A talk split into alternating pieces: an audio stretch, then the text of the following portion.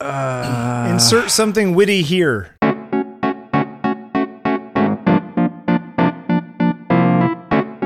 Hey, it's a uh, it's an East Coast doubleheader. we we played the game this morning, and now we're playing it again. Yeah, yeah. You beat me on that first one, but uh, It's a it's a it's a Brooklyn Maryland grudge match, is what it is. I hope not. uh, yeah. So we're we're. Whoops, sorry. That was the a hell big was giant. that? was a big giant mirror falling over. Oh shit! Was it really? Yeah. Well, uh, Did I the had- glass break? No, I don't think so. Uh, I had it uh, propped up and held on via gaffer's tape, which apparently Right. lost its will Bill to live. Bill does the show in the nude in front of a big mirror every time. Not a lot of people know that. I had but, it set uh, up for today's uh, picture, which was a knockoff of the Ilse Bing uh, self portrait. Ah, okay. So I needed a mirror. a- a vertical knockoff, mirror. no pun intended. You knocked the mirror right off the wall. But um, psh. yeah. Uh, anyway, so uh, sorry. All right, you- so it's uh, it's God. I don't know when. It, I'm assuming it's Tuesday. yeah, Um, Tuesday. Well, it is Tuesday. Yeah, so Yeah. it is Tuesday, uh, and it's episode 260. But here's the thing, gang. Here's the thing. We're recording this last Tuesday. what? Yeah. You, you know how you know how you can tell? How? I've still got three Thin Mints right next to me. Oh, you you are a man of willpower. I, I know- would have powered through those. Okay, here's the problem. Here's the problem. I've also, in the meantime, eaten three tagalongs. Oh well. Okay. Well, that's not fair. now you're just now you're just screwing with the pool. There's also a box of Samoas over there. The last What the hell did you did you open. knock off a Girl Scout van? What did you do? Uh, Conrad brought home ten boxes about a month ago. I knocked those off, and then she brought another ten boxes home from another person at work. She's doing Wow. her part to subsidize the Girl Scout. uh, apparently uh, A- new and new uniforms waistline. courtesy of Heather Conrad. You know, who's going to need new clothes is me after I ate all Yeah, those right. cookies. right, right. Uh, all right, Q and A. We've got uh, tons of stuff here. Yeah, it is Uh, on taking pictures. Yeah, We didn't say that. we didn't. It is though. No, Well, Episode we said it. 260. This is exciting. Yeah, we said it. We said it last time this morning, Okay. or I mean, a week ago. Bum bum bum. I wish we had like an actual orchestral stab in there. Can't we get something? You've got to sure we to have one could, but you know, it's kind of fun also. with a little vibrato at the end. Dun dun dun. uh, okay, so yeah, as Bill mentioned, it is uh, episode 260, which means, which means Yeah. that as of as of as of next time, five years, baby. Five years. It's exciting. Five we got to do something fun for that five years. Yeah, yeah. Yep. Uh, what, what's what's five years anniversary terms? What is that? Paper? Is that wood? What is that? Um, What is that would be uh, five anniversaries by the years. According to Hallmark, traditional is wood, modern is silverware. What a bunch Of, Silverware. what a load of crock this all. Those all aren't this even stuff is. those aren't even related. Wood No and one silverware. has silver like actual silverware anymore. No one cares about that stuff, do they? Well, uh, wood, Wood, I'm wood. I'm all right with. wood. Silverware, not so, so if you want to send us something made of wood A that nice would be table, cool. perhaps, or a chair. or paper, paper is wood. Eh, pulpy. Yeah, I got. You- I'll, you- I'm you- with you. You know what? You know what's wood is journals and notebooks. Okay, You know, I like that. Jeffrey. so- you're, you're always like you're always uh, itching for the uh, for the notebooks. Like, you know, know. you- of course, if you had nothing else to do with your money and would like to send me a notebook, you Right. can send it care of. Or a cardboard box with a new camera in it. yeah, yeah, yeah, exactly. That's wood. Uh, okay, so we've got about 700 questions Yep. that you guys sent in. As we usually do, which is great. Yep. Um, honestly, I, I mean, not 700, but we probably have enough. If we did all of these to, to completion, we, we, We, would could do probably another have a, 260 episodes of the show. no, we could probably do another two shows. I think there are probably two or three shows worth in here. Yeah. Hey, you know what we don't have? Do we have a photographer of the week for uh, this week? I was just pulling one up. Yeah. I oh, okay. One. So yes. So by the end of the thing, you'll. yeah. Yep, I got one. All right. Where do you want to start? Uh, we have flipped a coin and uh, call it. Heads. Oh, heads it is. You you go. Look at that. What are the odds? Uh, all right. Question Wait, should we say? one. Should we say what? What have you been doing this weekend? I don't know because it hasn't happened yet, or right. has So- it? But it has been. or okay. has it? That joke. Hey, Bill, how was your trip? It was great. I'm actually still there. Um, Florian, question. Semi-technical question that I do not uh, that I do not search a definitive answer to. Okay. Uh, just thinking about it. Uh, I got interested in how Leica does its marketing, and at one point they pointed out several times.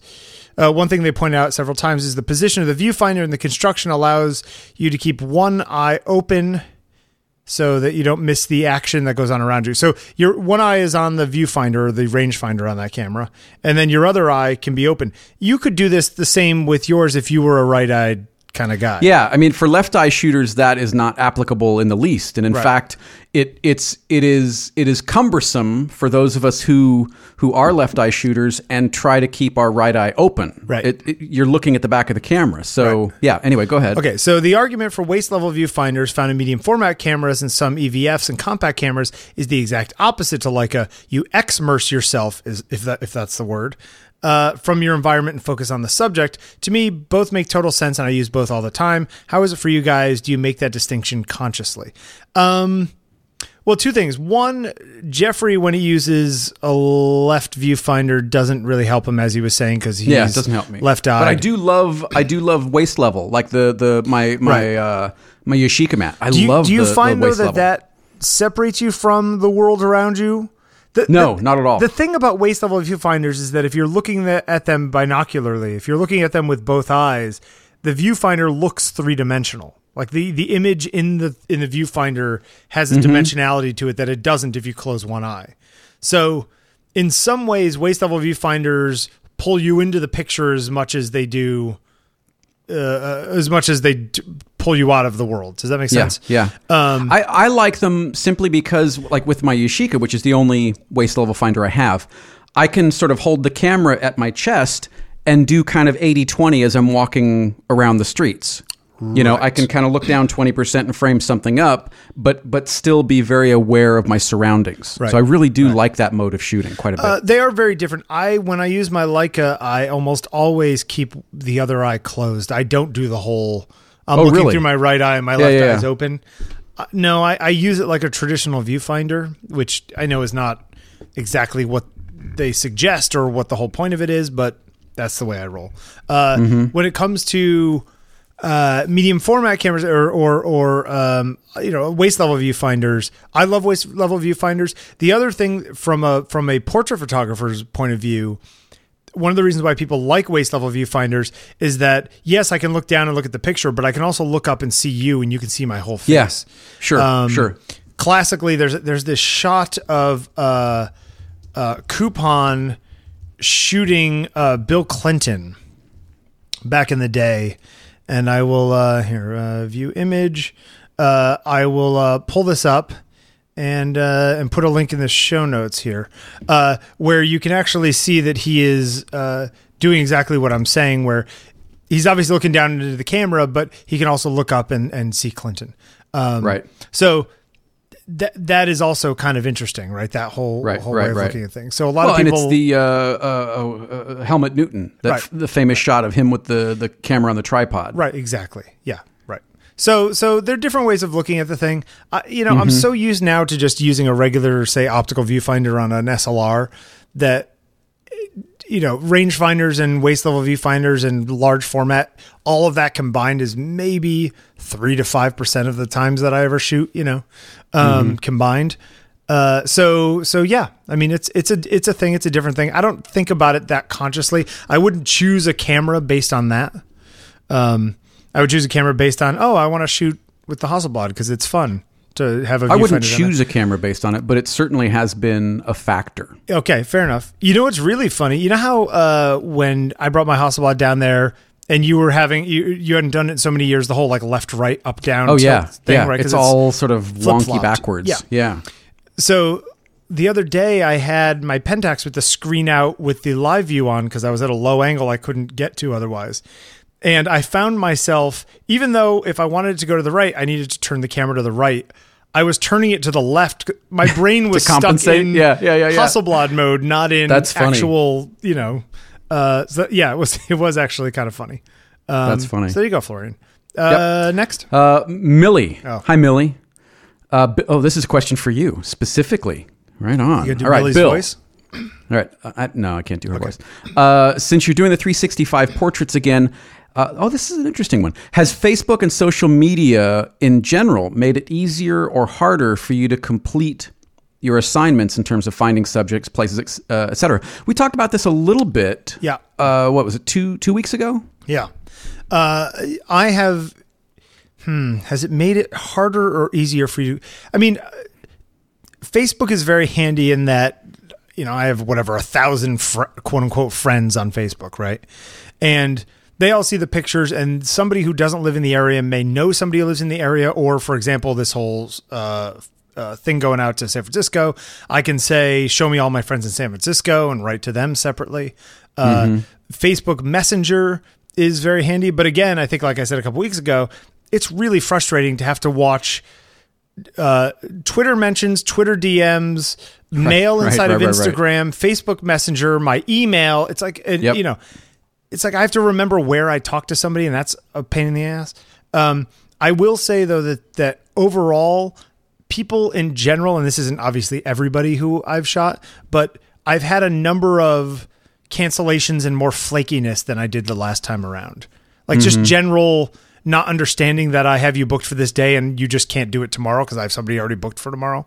Like Right. those kinds of things. That's happened. There a few seem times. to have been uh, uh, more. I mean, I didn't. I, I didn't. you didn't know me back you then, did- yeah. But it seems to be kind of a lot of, hey, last minute. Yep. Uh, Yeah. anybody free? Yeah, it's once And I- every week, maybe or every couple weeks. You know, it's Yeah, not like. yeah. And I mean, and th- that was part of it. The first time, I was just less public about it. The first time, I would just go Mm, find somebody. mm-hmm, So. So I guess to some extent it makes it easier because almost always I find somebody through that or through you know, and that's actually led to a number of interesting people. So, yeah, I mean it hasn't changed it all that much. If anything, it's uh, it's heightened the whole thing, but it hasn't changed it. You know. Mm-hmm. Uh, David Gardner. Um, episodes that stand out in my mind. Uh, Barry Manilow's Wait, is- birthday. Is there a question in here? Yeah. Uh, Jeffrey's come to Jesus moment. Freddie named that. Yeah. And for obvious reasons, Gardner stole all the saturation. Remember that? yeah, I do. That was pretty funny. Uh, what episodes stick out or perhaps create an ah moment for either of you? An aha, not an ah.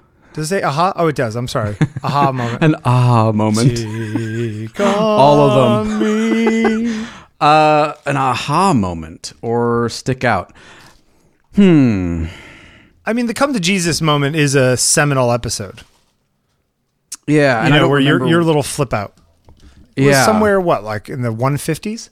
I don't remember. If somebody knows that one off the top, uh, podcasted on taking pictures. I don't remember that. Um, you know, I, I will say that, um, and I think this is fair to talk about. It, it, a little while back, the show became hmm, not harder to do, but there was a. It just wasn't as fun. Well, I think there's an ebb and flow of that all along the way, right? Yeah. Well, there'll be strings of things that are like, "Oh my god, this is a good time," and then there's a few weeks where you're like, oh, "I guess we have to do this." Yeah, and I don't know what it. I mean, maybe it was stuff that I was going through, stuff that you're going through, stuff that we are going through.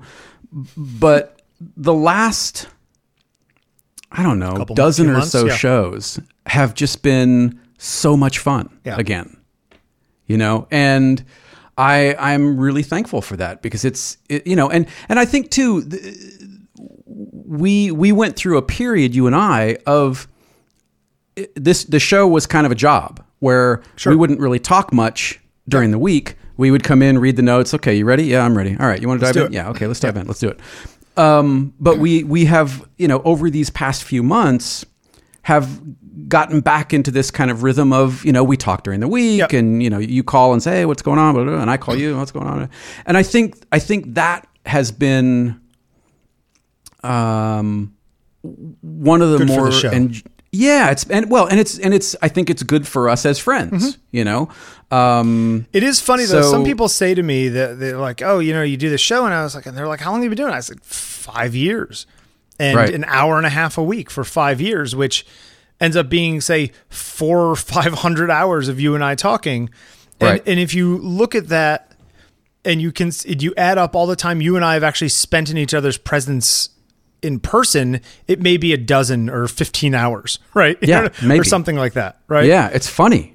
It's Yeah. it's yeah It's a it's a friendship built on Skype.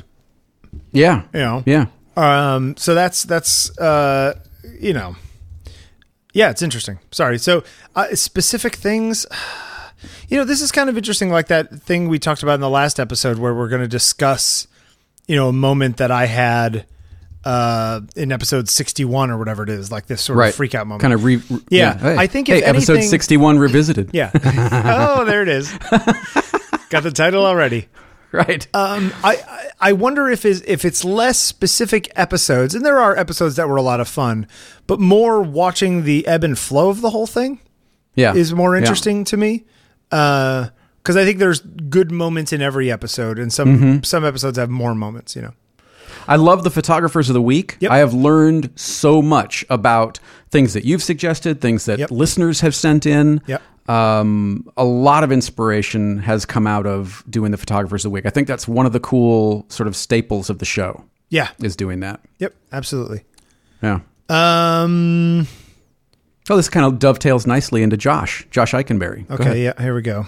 Oh wait, Um, no, No, that's no. you. This one is it me? All right. Uh, any regrets in Oh, doing he- the show? By the way, J- Josh sent in like 15 questions, so we're gonna we're, some of these we're gonna you know 20 second, just so there's Okay. So any regrets in doing the show, and anything you wish you had done differently in the five years? Okay. Uh, anything we wish we had done differently in the five years? I don't Uh, know. first one, no, I don't regret doing the show. No. Oh, God, so that's no. an easy one. Yeah, no. Well, if we regretted, I mean, are there regrets in doing the show? No, no, no. No. Uh, and anything you wish you had done differently? This is that's definitely one of those. If we had done anything differently, we wouldn't be where we are, and therefore, I wouldn't want to change what's happened. You know what I mean? Yeah, I can't think of anything really. No, no. Um. Well, that was an easy. That was an easy question to Yeah. answer. Okay. Uh, do, do- uh, okay. Part part part two, subsection A. Part deux. Uh, yeah. Right. Part numero deux. Uh, do you actually really hate each other off the air, a la Adam and the Walrus from MythBusters? What's the Walrus? That's Jamie from the MythBusters. oh, that's what they call him, the Walrus. yeah, yeah. yeah. They really hate each other. Uh, apparently, they don't get along that great. They don't hang out off off the air. In the same Oh. way, Penn and Teller are not that great of friends. They're business partners. They're not friends. Huh. I mean, I think Okay. Teller is one of Penn's kids' godfather or something, but it's not like they're hanging out when they're not working together. And they've famously said that that's part of the reason why they have success on the show, or you know, in, in the things they do is that they're not constantly together when they're not working. Oh. Huh. Okay. News to me. Uh, so no, no. No, we don't well, really hate each other off the air. Yeah. I mean, there's times Favorite you and I disagree, pants. and like Yeah. brothers, there's times when we like things come to a head and we argue about stuff. But I. But, But- it's not. It's not like I don't hate you. You know what I mean? There's never hatred. No, and and you know, I think I'm a I. Th- I think I'm a better person having known you, Aw. and, I, and I, I do believe that. I think I have learned some new tools. Um, you have helped me work through some things, and yeah, I uh, think we're both mentally very different because of all this. yeah, yeah. Um, I agree. favorite pair of pills of Bill's pants. Favorite pair of my pants or favorite pair of favorite Bill's pair pants? of pants. You have a favorite pair of pants? of my pants? Yeah. Um, I have a pair of uh, uh, no, no, no. I don't have a favorite pair. Well, you know what? I do. They're these kind of army green, um, broken in, like chinos, khakis, whatever. Okay, that's that's fair. Yeah, I like those. I'm, you? I'm probably a Levi's 501 kind of guy. yeah. Which reminds me, I got to go buy some new ones after the show today. Uh, if if marooned on a desert island with your choice of an unlimited supply of, Of a single meal. meal, what would it be? Spam. No, I'm just kidding. Spam. the problem is, no, there's nothing that you wouldn't get sick of, right? No. Um, off the top of my head, Yeah. uh, steel cut oats. Really, oatmeal. Yeah. Not the flakes though. It's got to be the steel cut oats. Okay, fair enough. Uh, I'd probably go for pancakes. I like pancakes. Yeah. But I'm a I'm a pancake fan. I, I'm also a fan of fake syrup of like Aunt Jemima. I don't like real syrup, and I'm married to a girl from Vermont, so this becomes an actual topic of of of you know division between us. Hmm. You you thinking about the fact that I don't like fancy syrup? No, it's all right. I don't like fancy syrup. I'll eat either. it. It's just I- it's like I don't prefer it, and I I'm a log pay cabin money person. for it. Yeah, there you go. Fair enough. yeah. Uh, next, Uh, PC, Mac, or awesome third option. Mm, Linux. Uh, we are Mac. both Mac users. We are both Hackintosh users. We are. Although PC for gaming. So yeah, you're a both. PC guy for gaming. I used to be Yeah. a, a Windows guy. I switched to Mac. I don't know, six, seven years ago. Um, but always Hackintosh. I have Mac laptops occasionally. Like right now, I have a 2011 MacBook Air, which is 2012 MacBook Air, which is fine. You know, it's like fine for doing what I need to do with it. But uh, yeah, I mean, if I had the if I had unlimited funds, if I was a trust fund baby, I would have Mac hardware, Apple hardware. But Yeah. I just don't want to spend the money for it. Uh, uh TP, over the roll or under the over? What are we farmers? Over. Conrad likes Always it under over. too, and it drives me nuts. No. Yeah. That's just wrong. Uh, mo- most pho- overrated photographic trend of all time, HDR. I was going to say the same thing. Yes, HDR. HDR. Are we in agreement? Actually, I was gonna HDR. I was gonna make a joke and say color. Yeah. Uh, HDR. Um, Jeffrey often talks about taking things away from a place. Oh, from a piece. Sorry. Uh, taking things away from a piece in order to remove crutches. What's the ultimate reduction of a photo? Ooh, I'm not sure what reduction means. maybe like a photogram, like a uh, Yeah, like a- photogram or a cyanotype yeah, or yeah, something. yeah, yeah, yeah, like Yeah. just right on the paper. Yeah. Yeah, I, I think that's because then you're removing the lenses. You're removing all you have is two dimensional composition. Yeah. Or, uh, you know, like pinhole, like an oatmeal. Yeah. And and in that case, you have sh- you have shapes, right? It's not even tonal stuff, really. Not unless you use like semi-transparent Yeah, yeah, pieces yeah, or sure. you know that kind of thing, like leaves or something. Yeah, yeah, But yeah, sh- good point. Um, Fielding's uh, follow up to Josh Eichenberry's: replace the role yourself, or wait for someone you live with to do it. wait for someone you live with to do it. Agreed. Agreed. Sorry, honey. Uh, it's funny. Um, you want to take this one too? yeah, let's see. Uh, Rena writes, uh, "What makes an image a portrait?"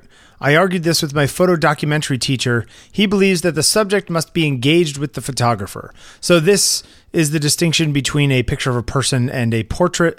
Hmm. That's actually not a bad description. I'd never really thought about it until this question uh, in this way, but that's actually a pretty good description. what if the sitter is blind? Bum bum bum. Yeah, but engaged doesn't mean looking at the person necessarily. Right? If you're sitting in front of Hmm. Me and you know that I'm taking your picture, I think that's the big distinction, Ah, okay. right? Yeah, I can see that. Like a like a- rather like a than sort of an common anonymous, awareness. like a street portrait type thing. Right, right, right. Like a common awareness. So maybe maybe I maybe I would change that to uh, must be aware of the photographer, not necessarily engaged with. Okay. Yeah, yeah, yeah. Fair enough. Yeah. Yeah. Yeah.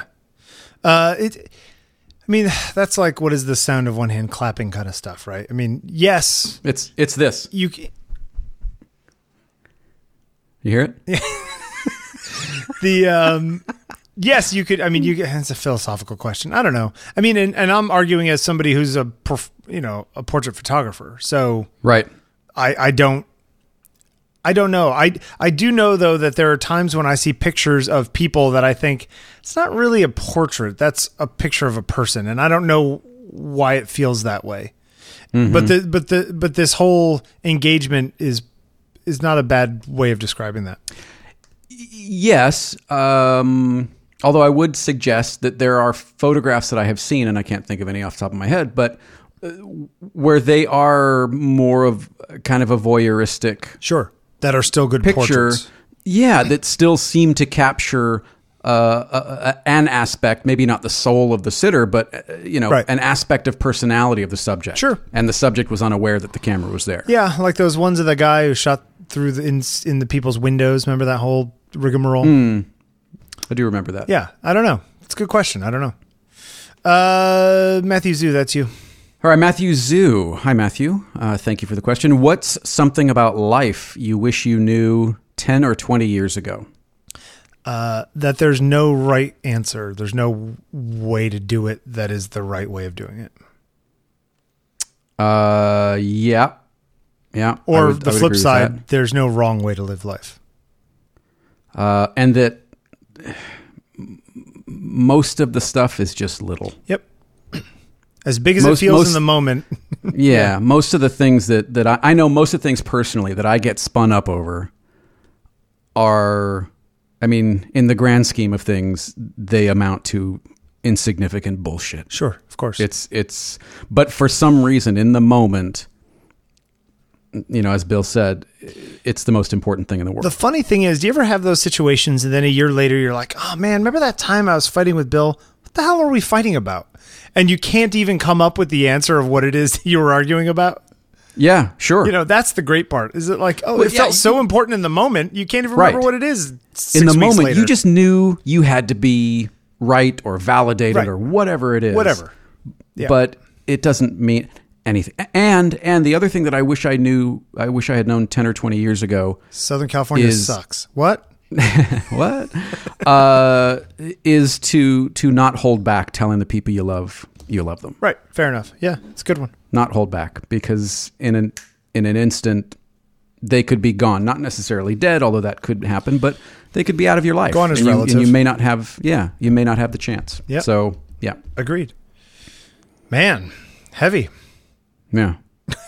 Ken, Uh, Ken Mm-hmm. and from from heavy we move to not so heavy. What are your feelings about the retirement beard, a la Letterman, Michael Stipe, Jon Stewart, Stephen Colbert, etc. et al. Um,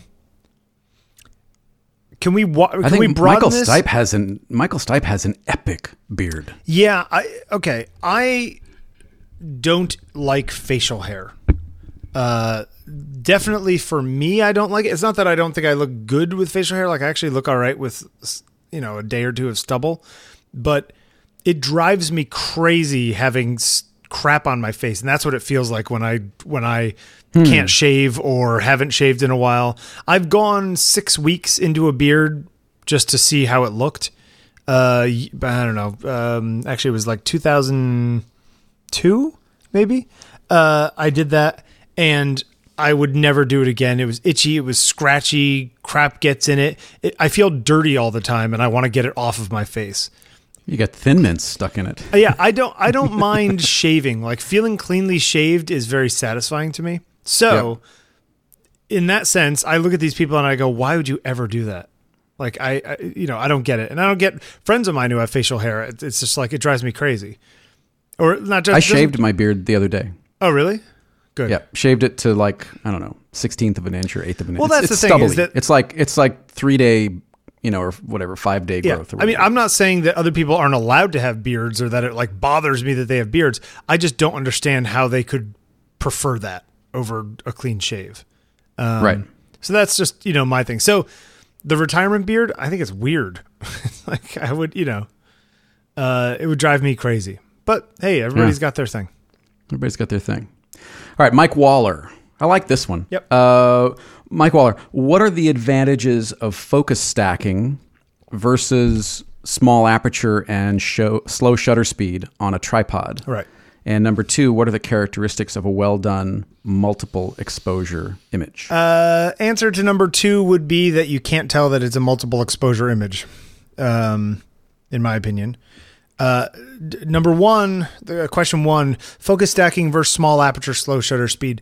Um, well, if you if you stop down enough to get the the depth of field that you want to get, oftentimes you get into the diffraction area. If you stop down more Yep. than f sixteen Yep. or f eighteen, f twenty two, uh, you start actually losing some of the sharpness out of your lens. So so that's that's a problem. Um, and if you're doing macro stuff, Yeah. your your depth of field gets razor razor Right. thin. Which is why even when they lo- do uh, you know, exactly, even at f twenty two, you're you're Yeah, you're not that yeah. thick.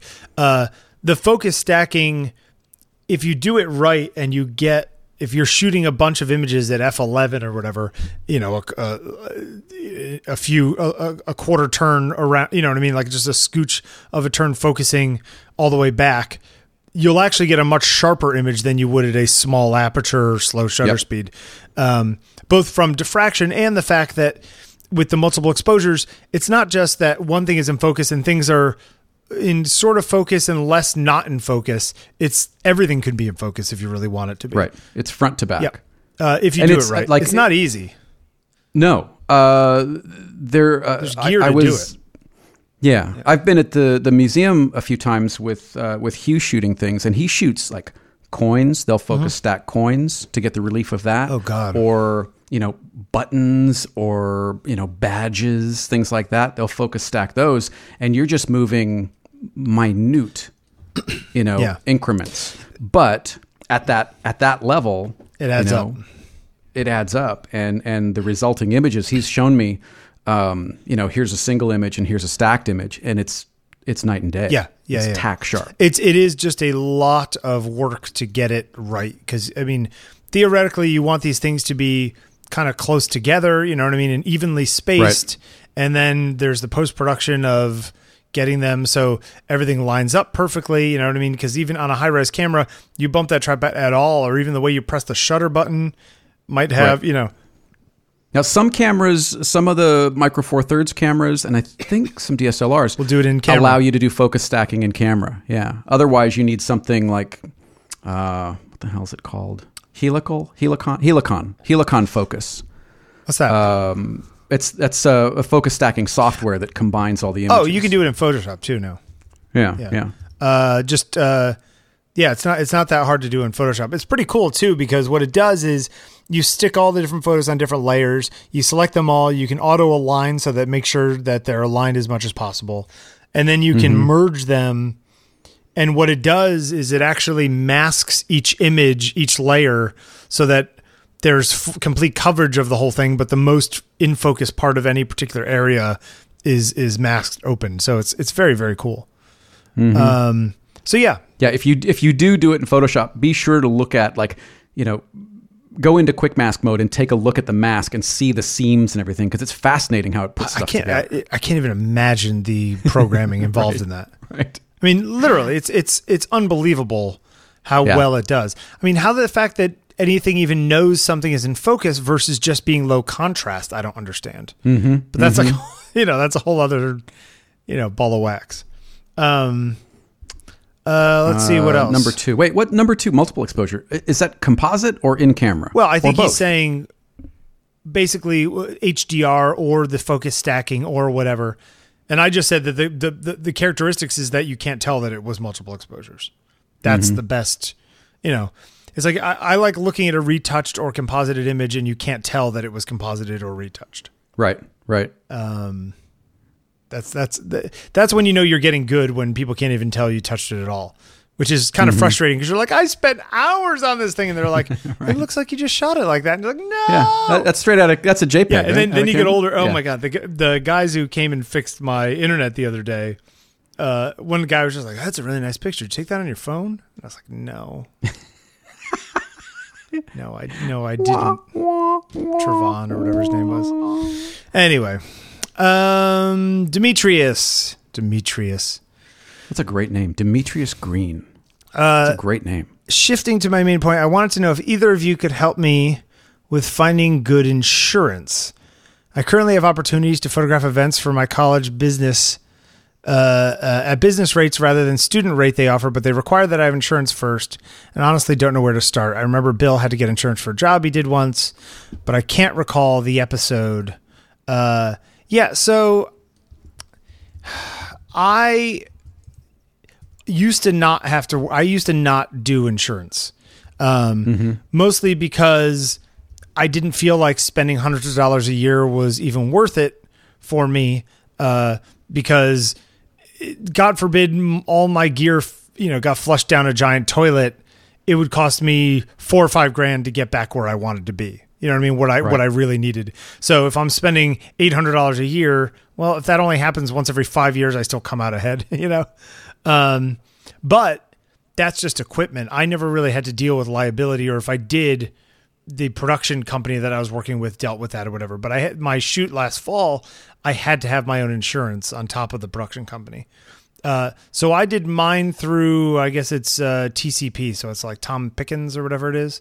Um, I think I pay something like six hundred bucks a year for about ten thousand dollars worth of equipment coverage, and I think that And what's what's your deductible? I think it may be like five hundred dollars, something like that. Hmm. Uh, Mm-hmm. plus, it includes like up to two million dollars of liability, uh, short-term rental of equipment. You know, if, if something needs to go in for repair, uh, coverage of portfolios, coverage of computers, if you want to add that kind of stuff. So it does add up, and it's probably ultimately worth it for me. Although it's just annoying not to spend six, seven hundred dollars for getting nothing if I don't use it kind of thing, you know. But that's insurance, right? Um, so yeah, if you do it and it ends up working out, uh, you can go to tcpinsurance.com. Those are the people I use. Other people do it. I know that um, like ASMP and a bunch of the other uh, organizations also offer insurance through their. Like I know PPA has an insurance Right. uh, thing that they do. do do any of the manufacturers offer policies You know, some of them have like ex- like Canon Pro Services or something? Yeah, I mean, you could pay for yeah. If you're a Canon guy, you could pay for Platinum uh, CPS or whatever it is. Uh, if you have enough equipment that you qualify. Um, I never did. I always wanted to just do the gold so that I could at least get stuff repaired really quickly. But I never found that it was. It ended up being worth it, so I never really did it. And just being C- CPS uh, uh, bronze or whatever the free one is still got you so you could send the stuff to CPS repair and not to just regular Canon repair, which generally meant they turned it around faster. I didn't get Right.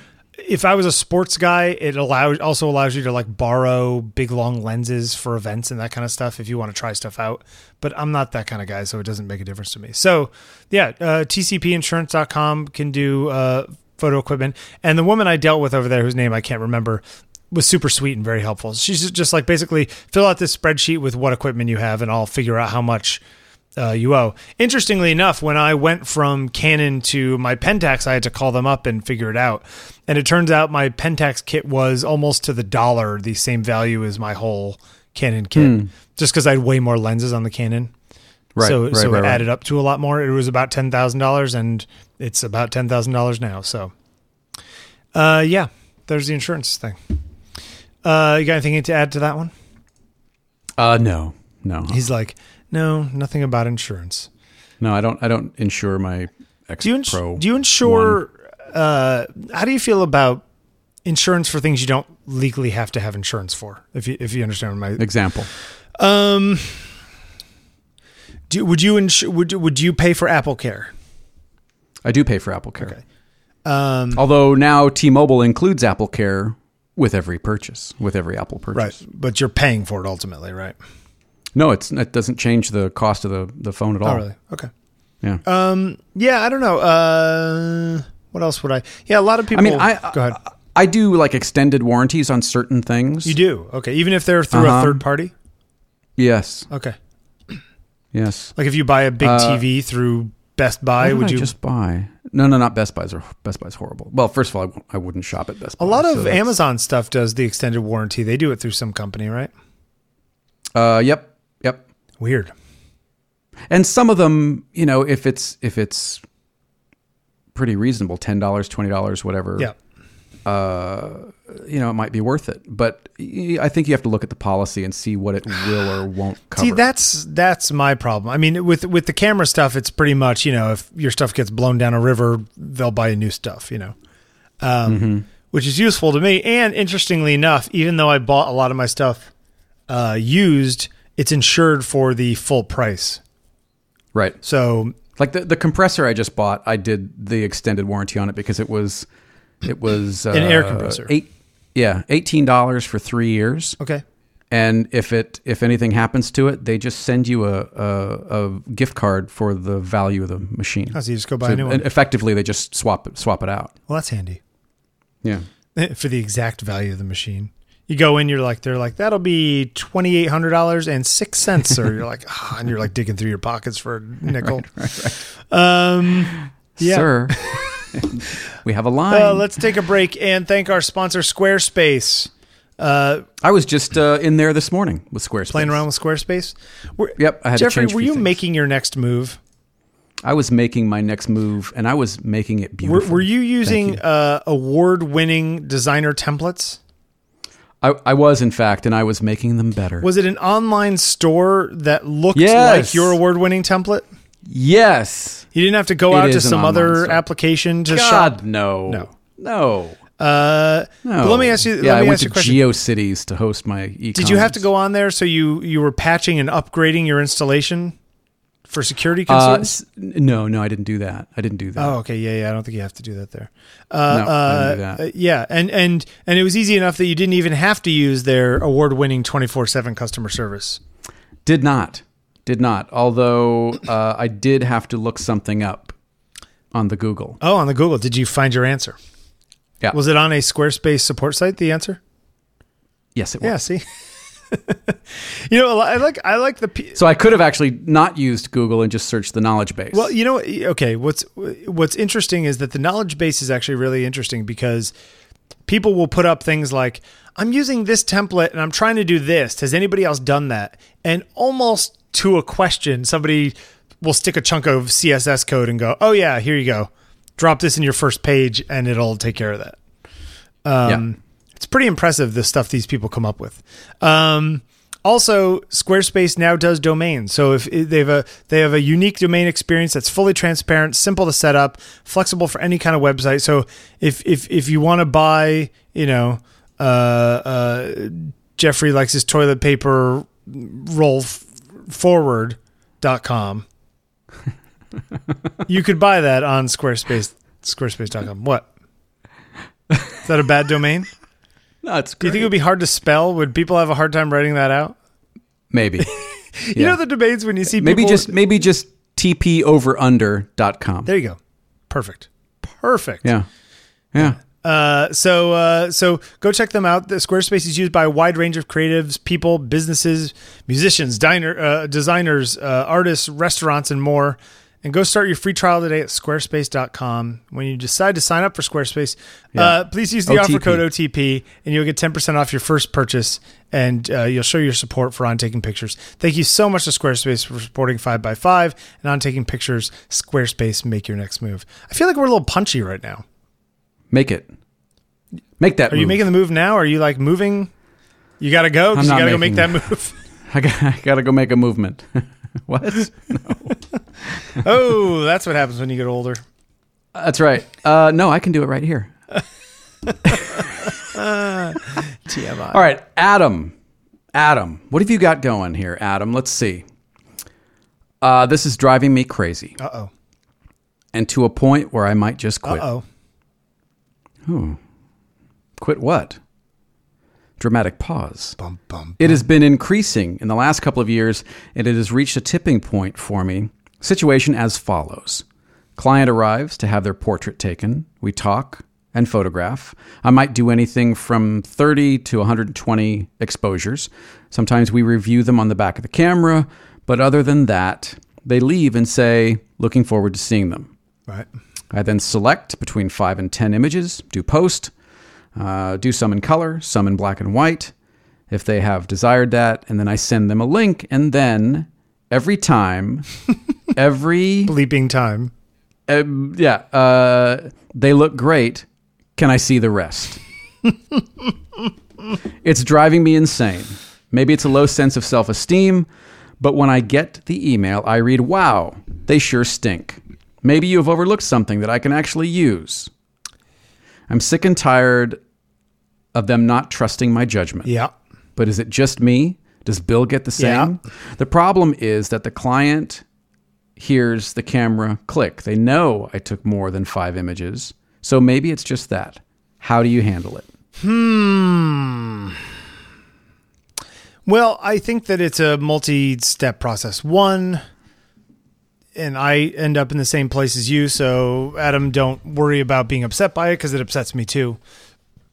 I think that there's an expectations game that needs to be played where you can say, uh, yes, I'm taking 100, uh, you know, I'm going to take about 100 photos.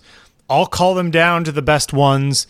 You know, get rid of the ones where your eyes are closed or two that look very similar, and I'll pick the best of the 2 And then they start to understand that, yeah, maybe they'll only see 30 out of 150, or they'll see 10 out of 50, you know. Um, it's it's a it's a step by step process. Does the select does the select process get overlooked by clients? Does does the fact that selecting and and sort of curating your own work is a skill? that I happen you d- happen get- to be does good that at get editing, overlooked? and that's part of what you're paying me for. yeah. Um, I will tell you that I very, very, very rarely uh, have. I, I never have commercial clients or magazine clients say this to me. I almost always have individual portrait clients say this to me. And I don't take that I mean it's it's a minority of my work like individuals coming and me taking their portraits.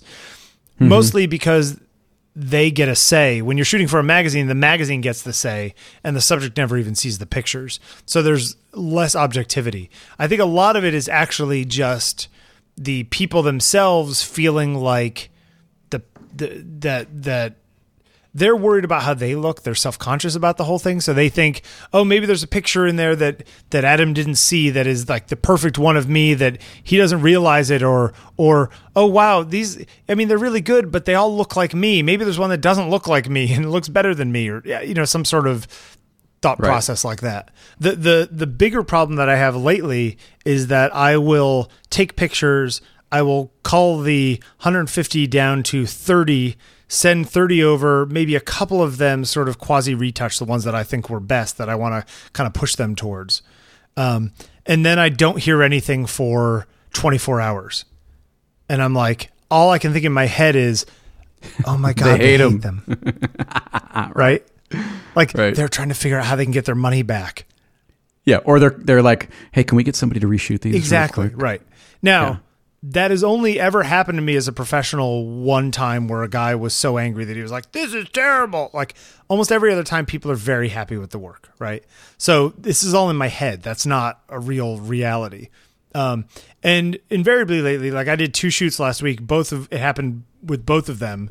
And then they get back to me and they're like, "Oh my god, these are amazing. Like, can I get this one, this one and this one?" Cuz I'll I'll give them a choice of 20 Right. and I'll say pick your favorite 3 and I'll retouch those and send you the high res, you know.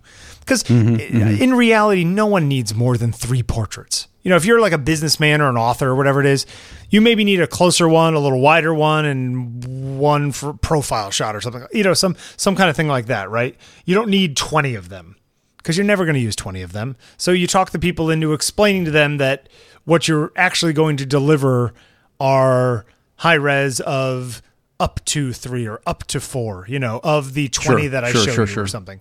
So defining that process of like, okay, this is the way I work. I'm going to shoot a bunch. I'm going to send you a subset of that that you choose up to three from, and I'll, you know, retouch those and send them to you. Um, some people will try to push for I want all of it, and it's like, no, you're annoying. You're not getting all of it. And I mean, Right. and I'm to the point where I can say that. Well, not the annoying part, but no, you can't have them all, or you can't have the raw files. You can call me. I'll say it. To I mean, my, my final product is not the raw file that came out of the camera. So no, you can't have Right. the raw files. right, um, right. So yeah, I don't know. I don't know if that helps. Uh, it does. It, it like I said, it happens less when the client isn't also the subject, and that's you know not that you can. Mm-hmm. Yeah, there's a little that. buffer Right. in between. Yeah. So yeah, sorry, Adam. I don't have a good answer for that, but I guess it's. It, I don't know if it happens any more than it ever did before. Uh, Paul, if there's no objective measure for a work's worth, debatable. Uh, how does uh, how does you how do you recognize when your work is good? So if there's no objective ruler of of whether work is good, Jeffrey, how do you know when your work is good? Um, how do I know when the work is good? A- He's like, I'll let you know when I- it happens. But um, yeah, right. A, a lot of times I, I I have a hard time thinking that it is good, but um, and it depends on the work. You know, if you're talking about you know conversations that I have with people, or you know uh, photographs or or painted work, I I don't know. I mean, I always err on the side of there's something I could have done better. Um, but sometimes there are photographs or or you just look at it and you go, if that was you know if that were if that were done by someone else, I would want to comment on that. I would want to reach out to them and go, wow, that's a really terrific Yeah, picture. sure. Or that's a that's a really you know I would listen to that or you know whatever it is. Um, I think it can only be, your work can only be good if if if you think that it's good. Does that make sense? Like, um, yeah, so you know, if if you spend a lot of times looking at books or going to museums or going to see shows, and and you can you've picked out the kind of work that makes you feel good, right? The kind of work that you look at other people's in that style or or that sector or that kind of portrait, say in my case. Um, like I, I will I will flip through an Atlantic magazine and I'll open it up and there'll be a sort of slightly wider than normal angle portrait, environmental, lit from the side, some kind of thing like that, and I'll go, wow, that's really nice. I wish I had taken that. And Right. that and that gives me a clue of what it is that my aesthetic is, and therefore when I shoot my own stuff that looks like that, I go, okay, yeah, yeah, yeah, I've gotten that thing that makes me happy. You know, Mm-hmm. Jeffrey's paintings, I would never make anything like that. Like I, I would never even think to. You know what I mean? Just, it's just not my natural aesthetic. right, right. Um, if I want to hang them in the in in in the house, Hang your own That's a good benchmark. Yeah. If I if I if I don't mind looking at it from day to day, that's a good benchmark for me. But too. I think that you need to have some ref out, outer reference, and I don't mean like some absolute outer reference, but have seen enough stuff that you can calibrate your own way of looking at the world, right? Like self calibration kind of thing. Sure, and I think that that mm, that could be a whole other topic, and we might want to jump into that at some point. But the the I think your your your definition or your um, um, valuation of your own work changes based on the work that you expose yourself to. Yes, exactly.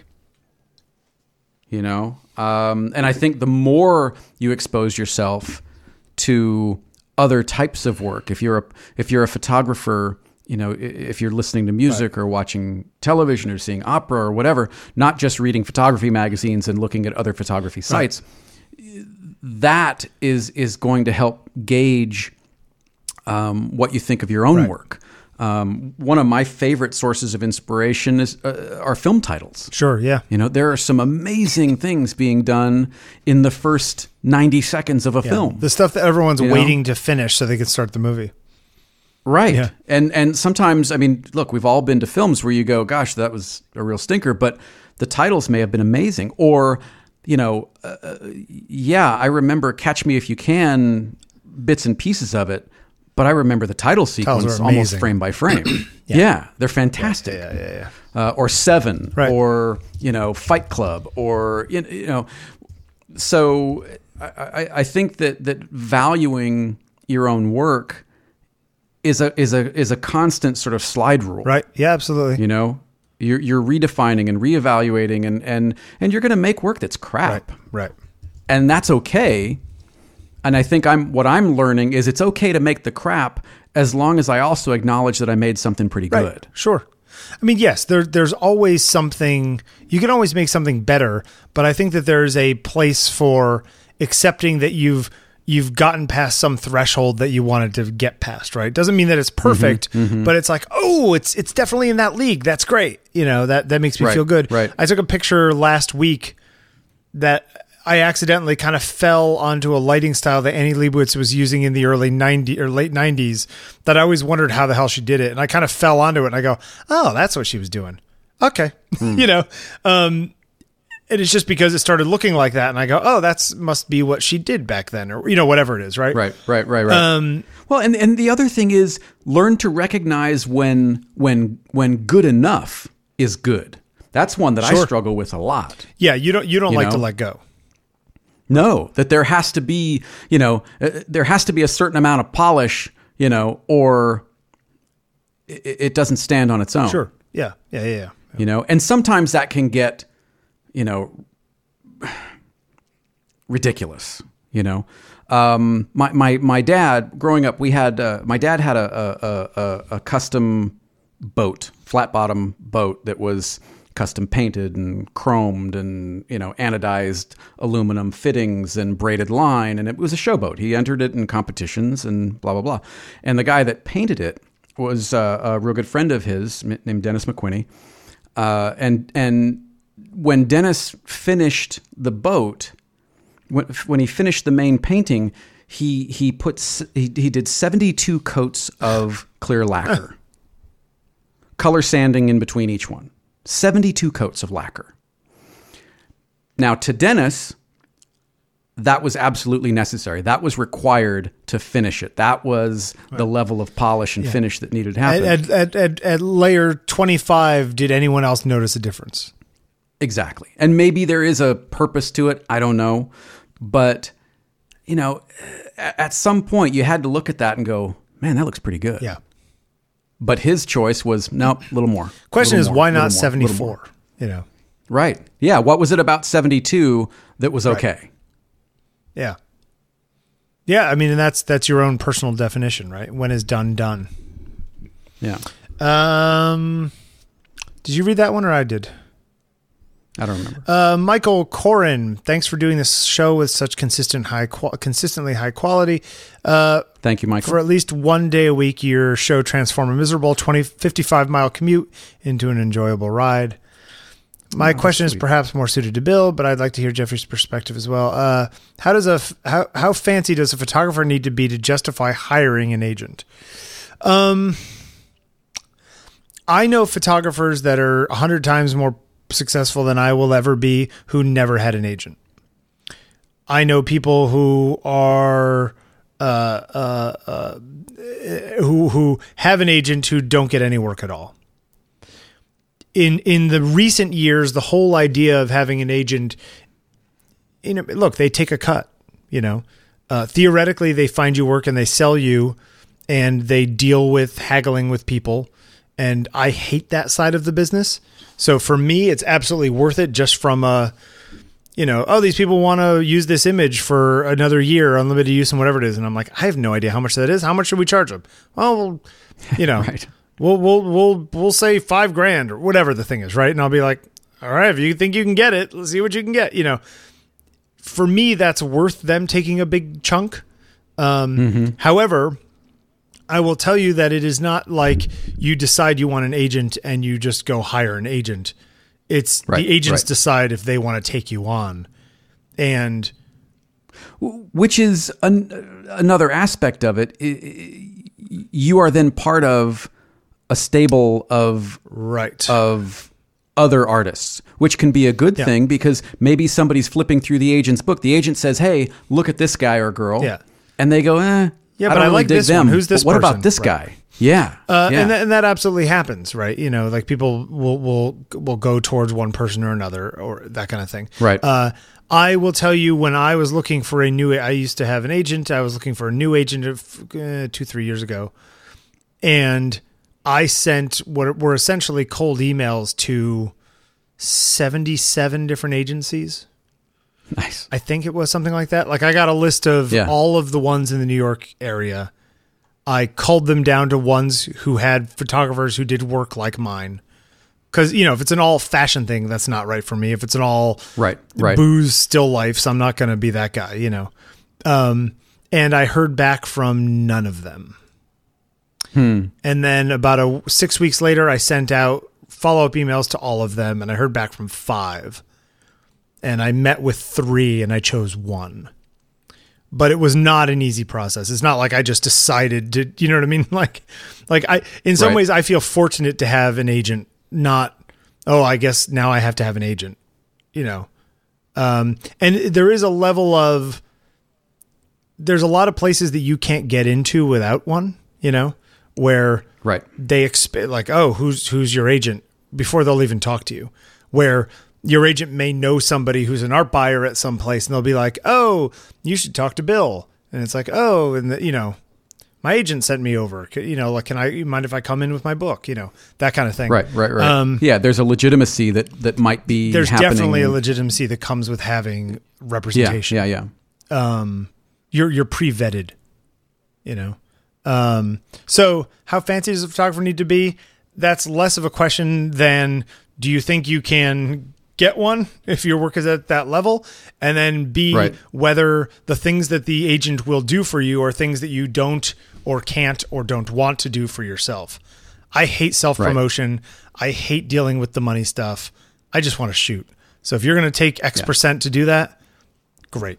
You know, And ultimately, they're going to need to see X percent before they take you on yeah. anyway. And the nice thing, I mean, it's it's, it's a Yeah, business. absolutely. They're, they may think you're a great person, but unless you fit their roster of either talent or the types of things that they are that they are going after, there's also a nice thing where it can be a good cop, bad cop kind of thing. Where Mm-hmm, and you know, and they'll say, you know, it's okay. I can be the bad guy. You know, oh Jeffrey, I'd love to work for you for that price, but my agent, you know, like you're gonna really have to talk to her, and she can Right. be a complete, you know, whatever to you, and it doesn't reflect on me specifically. She's just being a hard ass agent. You know. sure, Um, yeah, sure. and it's the same stuff, and I'm sure in the acting world and all the rest of it, right? Um, you want the next one, Mike? All right, Mike. Um, do you know what photographers that are called ambassadors for a certain company receive from that same company in return? Good question. Uh, like you guys, I read a lot about gear, but like reading about politics, I'm wary of the source, specifically the writer's motivation. Not to impute bad motives or to be cynical, but I really would like to find out just how sweet a deal they get because to have an influence of some sort, right? Yeah, it has to have some Question mark. influence of some sort, right? Yeah. Have either of you ever been approached for a program like that? Just curious. Uh, no, but I can tell you that occasionally they get cameras. Yep. Either to keep or More often for Uh, a loan or a long term loan. Yeah, loan or long term loan, uh, and and often before they are released into the public. Or Um, or they because- get crazy deals on stuff that they want to buy. They get stuff for Right. cost, essentially. Right. Um, I know uh, I know a Fuji person who gets some hardware. Um, I know a Panasonic person. I know I, I don't know what he gets to keep, but I know that he does get some things ahead of the Right. game. Question is whether that's important to you. I think th- there are famous quote unquote photographers who will actually get money for stuff, like really high end people. Right. Um, right. Although I think there's pro- that's probably less of a thing now than it was maybe ten years ago. Um, Well, and and there on the other side of that, there are people like McNally who everybody assumes Nikon is handing him gear, but he has said at many different workshops and trade shows that he pays for every piece of gear Yeah, he gets. yeah. Although I do believe his wife worked for Nikon for a while. So I mean, I think that there's there's always there's usually another story behind the scenes, like uh, you know, um, it's it's it's interesting. I have I have never been approached by anybody to do that officially. I have gone out to dinner with reps of certain companies, like w- when they're in town for Photo Plus and stuff. I've been asked to like go out to dinner with people, and I'll sit there and mm-hmm. talk to you know the the PR people or whatever it is, and usually, and some of the other people around the table were sort of ambassador kind of people. I also know professional high end photographers who are quote unquote ambassadors for a particular brand, but when you get them off the record, they're like, I wouldn't touch that stuff. I use a blank, you know. So, Which kind of sucks. but it happens. It certainly does happen. That kind of sucks. I mean, I, I would hope that, you know, if a company approached me, that they would uh, value or appreciate honest Yeah, feedback. what you were doing. Yeah. Yeah. So you know, if if if anybody has ties to companies, you know, say hello for us. Yeah. We like stuff. I'll take I'll take free stuff for a while. Yeah. I mean, even if it's just loner stuff, like I would love to play with, you know, the new Olympus, or I would love to play with an XT2 for a, a Sure. couple months, and just Yeah. you know any of these Yeah. things because that's that's how you get to know them, right? Yeah, I've been I've been at photographers' houses where you know they had a camera and they're like, "Oh, I've been playing with this Fuji." Yeah, they send me a few others, and they go look in the box, and there's like two other cameras in the box that they didn't even know were there. You know, right, right, Um, right, right, right. So it happens. Absolutely happens. Yeah. totally happens. I mean, it's it's you know, uh, I I don't have like Bill said, I don't have relationships with with manufacturers. I have relationships with book publishers. Sure.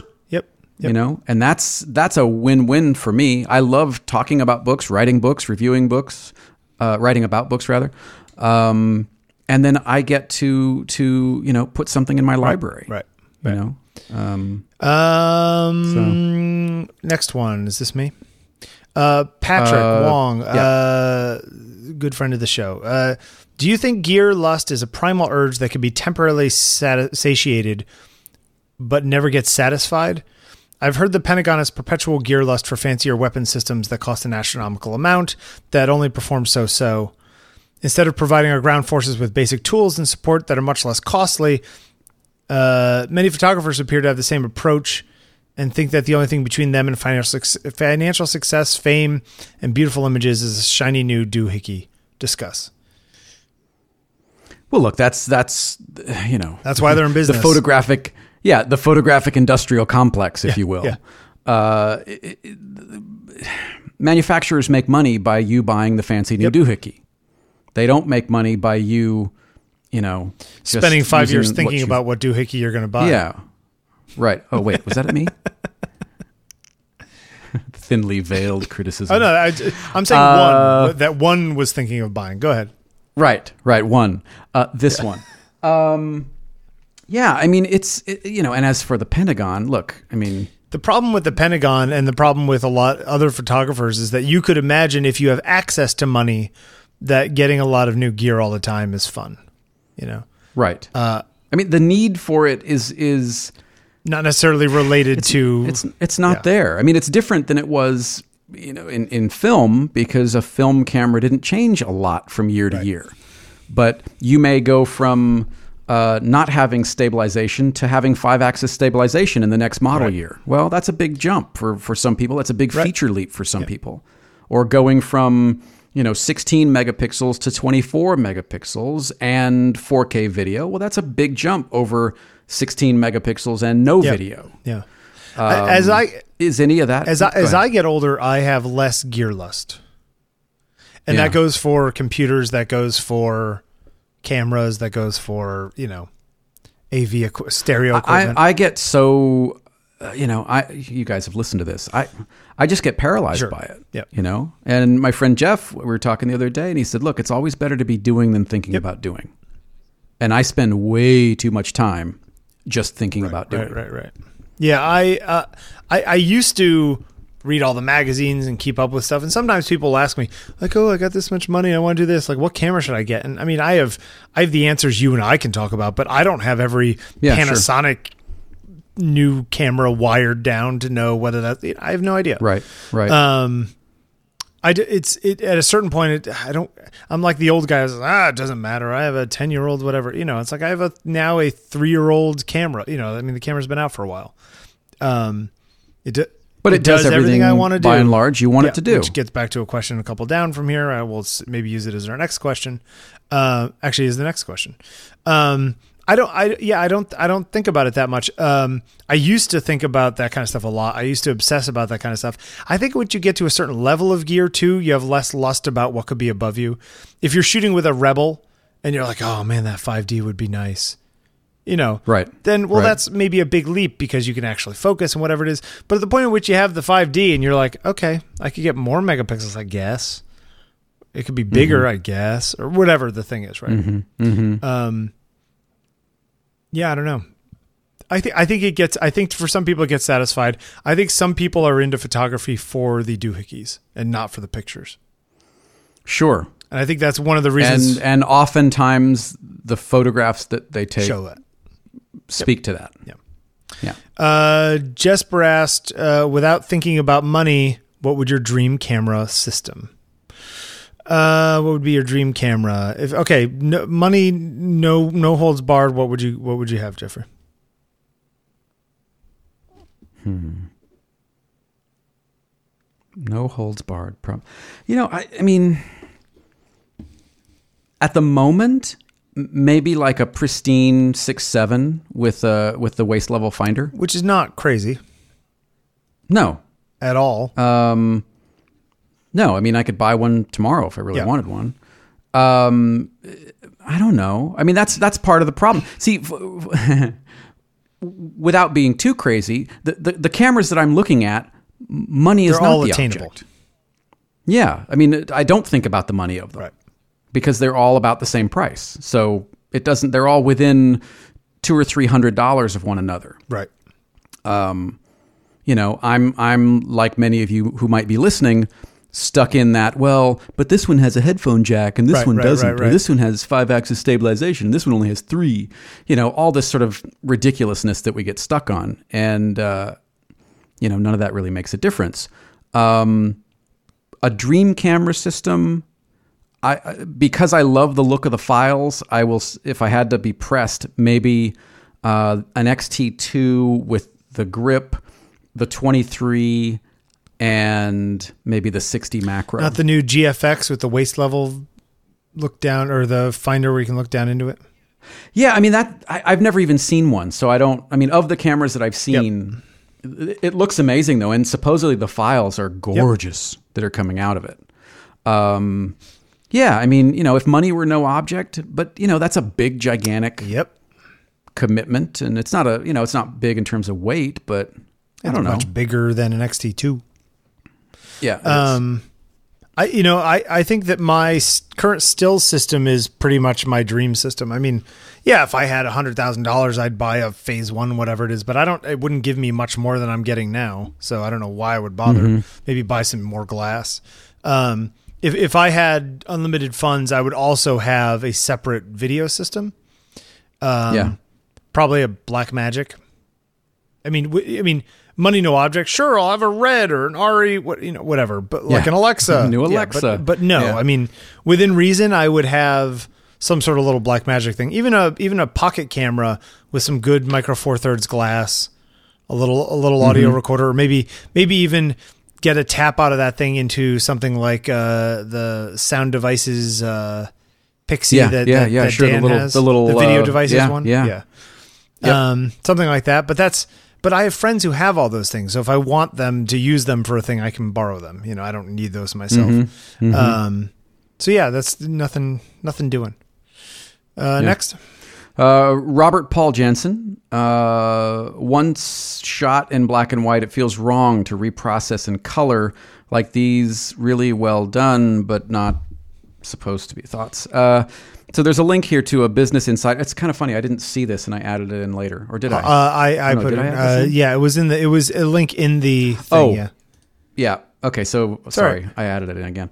Um, look, no disrespect to the person who did the uh, the retouching because it's it's terrific. Yeah, it's, it's well very done, difficult to do this You know.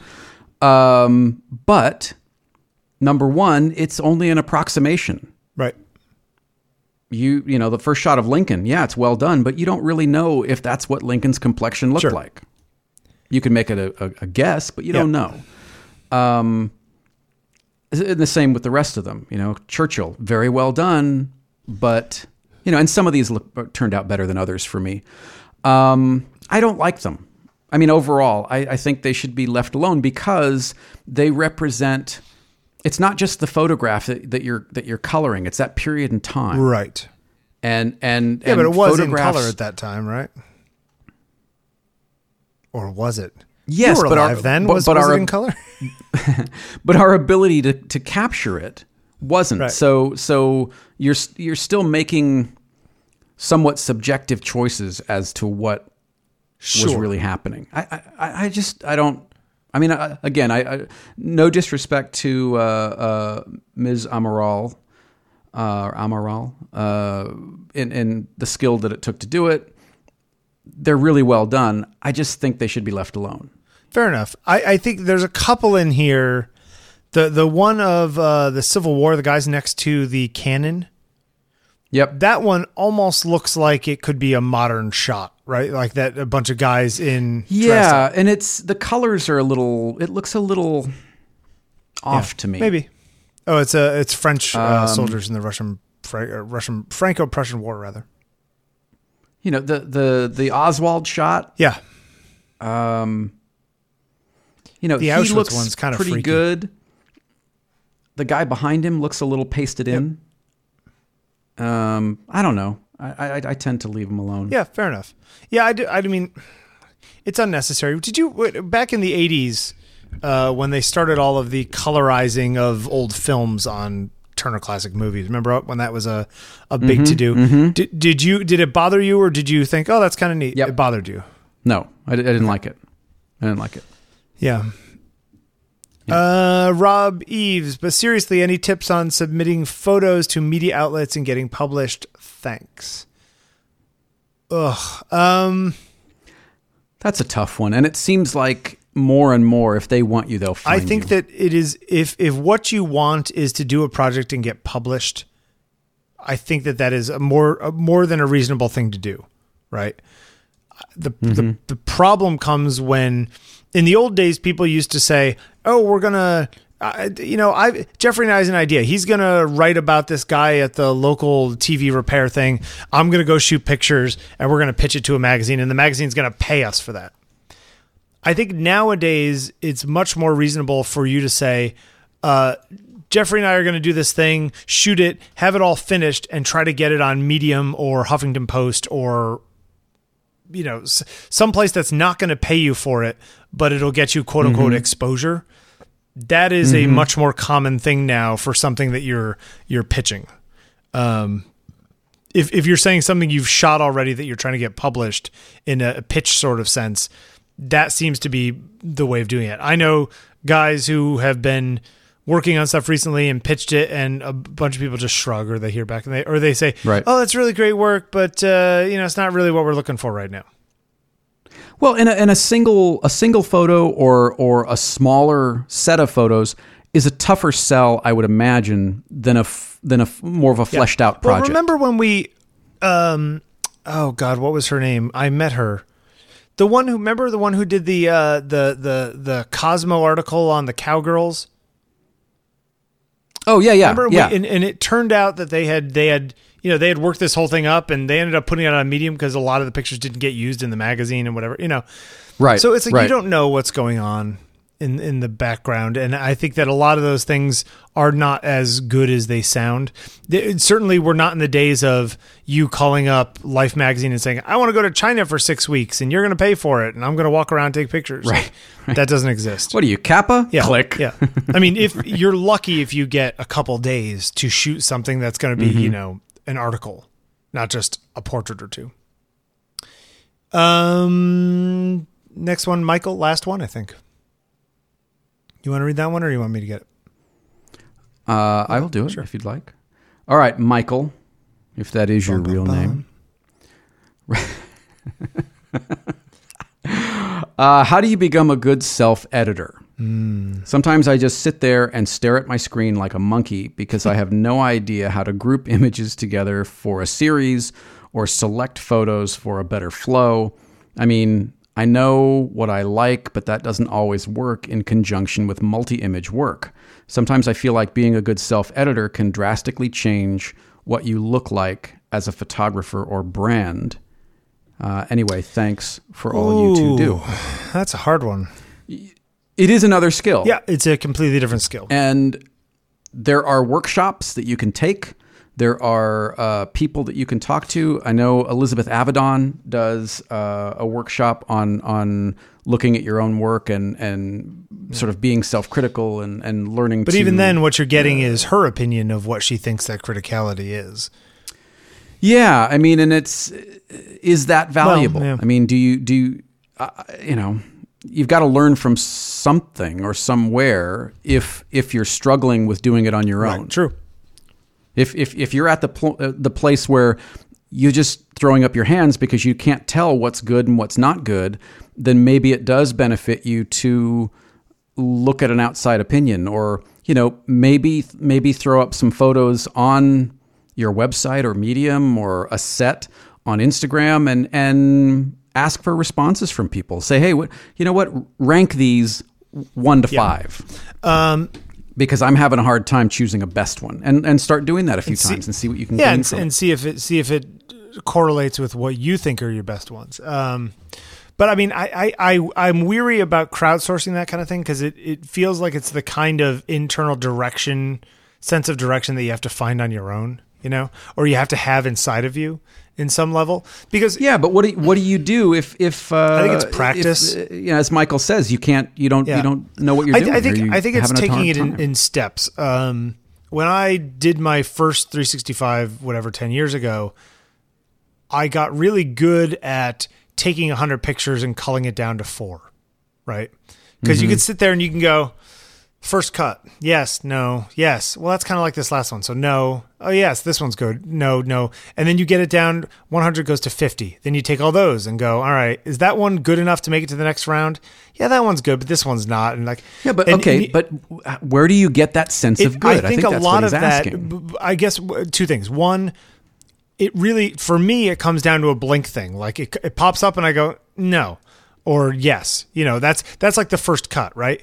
But then from but the idea of doing it in stages so that each stage isn't as severe as as trying to make decisions from a whole wall of images right at first you're just trying to get mm-hmm. them in half and then you're trying to get that half in half and you get it down to where it's like okay i have 10 in the last thing which is the which is the weakest link? Oh you know what? That one is not a little sharp or her eyes are a little weird so drop that one down a star. Okay now i have nine or whatever it is right? You start playing these sort of best or worst games with yourself and and and making an, uh, an iterative process. So you're basically kind of sanding down the set versus trying to chisel straight to where you want to be. Um, i found that that's very helpful. But for me it really is just uh I, I've I have my fingers on the one and on on numbers, you know, one, two, three, or whatever, and I'm going one, no, no, no, one, no, no, one, one, no, no, no, one.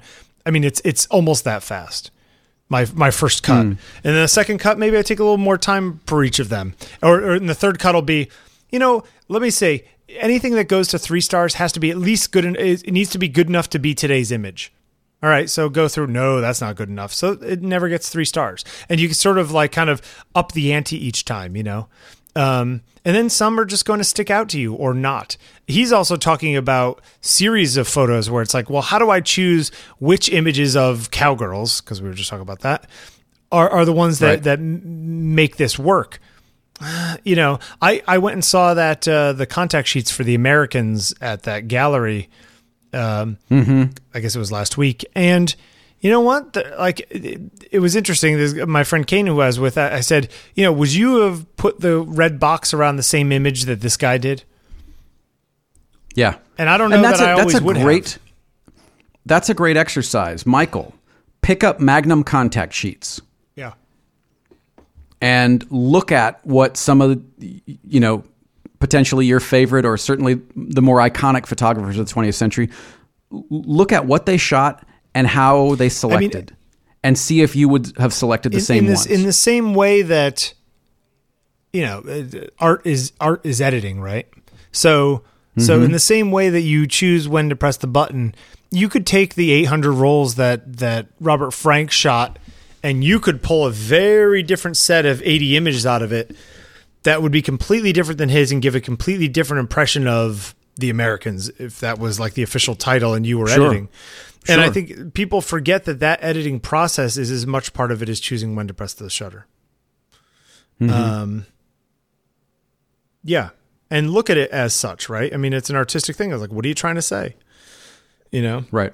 Do you- Right. do- yeah. Get first of all, get rid of the technical. Like Bill said, get rid of the ones that are poorly Sure. exposed or aren't if there's sharp three that are or, almost you know, identical, choose the best one and leave the other two. Yeah, you've got a tree coming out of the back Yep. of someone's head, you know, that kind of thing. Get rid of those and then focus on what you're trying to say.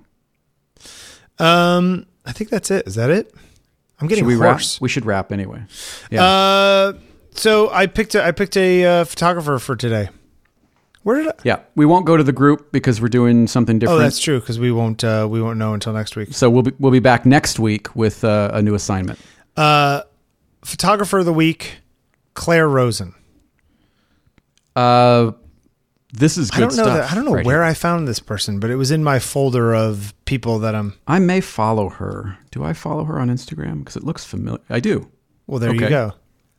Well, then Jeffrey, you you, tell me all about her. I don't know anything about her other than I, I saw some of her photos and went, "Wow, that's interesting." It- um, she does these big tableaus. These these Not like, unlike last week's guy in some ways. in the sense that they are there's a lot of Uh, still life that is very organized. Yes. You know, Um, not as many severed body yes, parts. but dead birds. I'm okay, with that. Uh, the the arthropodia Yeah, the bugs. that is pretty They sexy. are bugs on uh, wallpaper. but the, the, the, the color palettes are similar Yeah. and complementary. Remember that weird bug room at the uh, museum you and I, I went do. to? Yeah, the one with the kind of coral colored and walls. you walk up to it, it's all bugs Yeah. on the walls. yeah, that was terrific. Uh, that was the really uh, taxidermy stuff, the Millbrook collection is really interesting too. It's like a single light, sort of spotlight views of different, talk, you know, cabinet of curiosity kind of things. And in, in, in, I know you like that Mm-hmm. term. So, um, do I? well, you've mentioned you've used it a few times lately.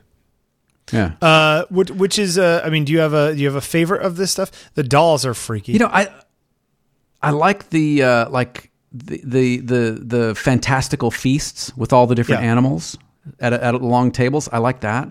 There's one with uh, the the Last Supper that I like. Um, I like her fashion stuff. This Lady Grey fashion. That's kind of interesting. yeah, yeah, yeah. Um, I you know the, there's weird. There, the stuff goes from from from sort of straight up still life to surrealism to um, high concept fashion. Uh, some of it is kind of Miles Aldridge Yeah, looking. Yep. Um, I, I I really like her work. Looks a like she's out in New Jersey. You should give her a call. Uh, has done some editorial work. I love this this layout she did for National Geographic magazine. Yeah, you know what? That maybe is where I saw it. Let me see. Uh oh, oh, I see with the birds. Yeah, yeah, yeah. With the birds and bird calls? Yeah, it might be. terrific.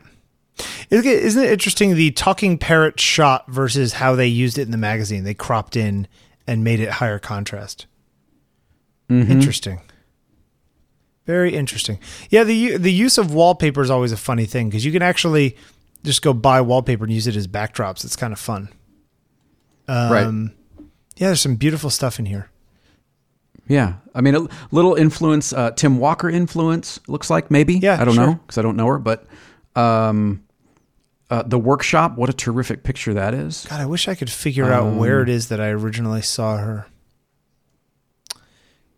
Yeah, the Millbrook collection. That's a neat set.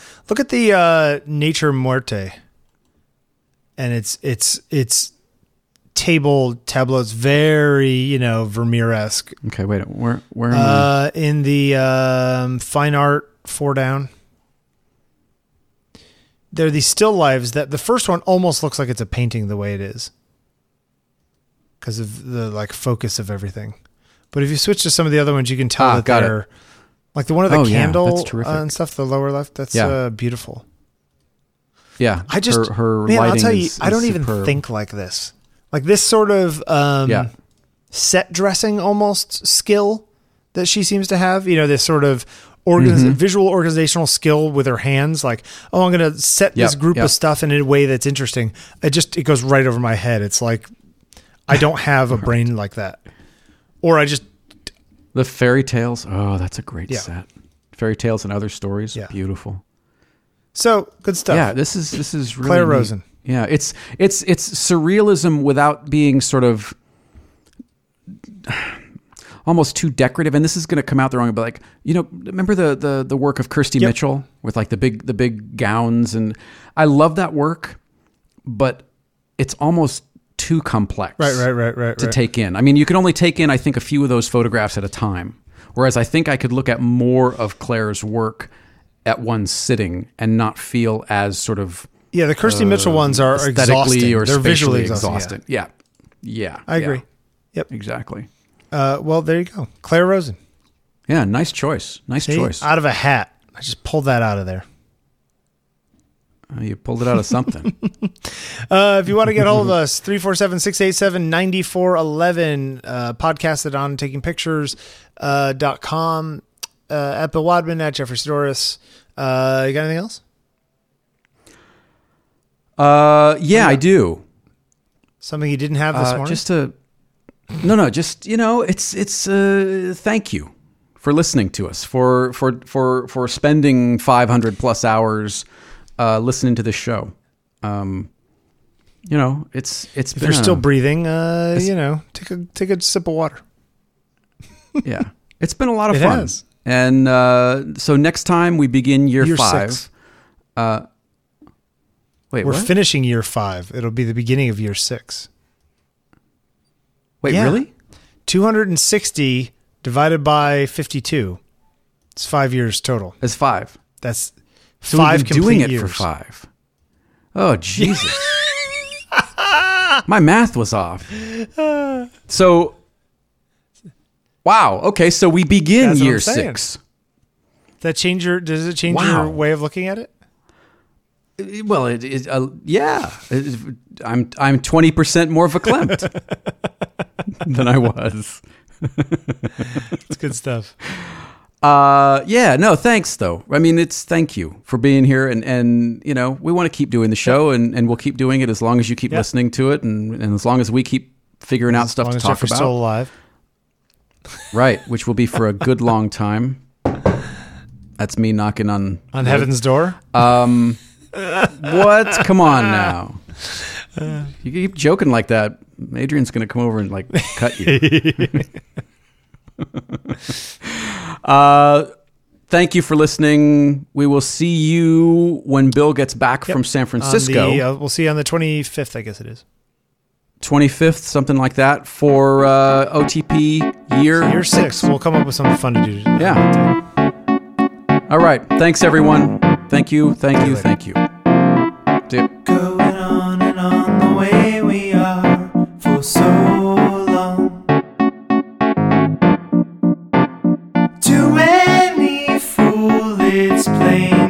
to see something's wrong.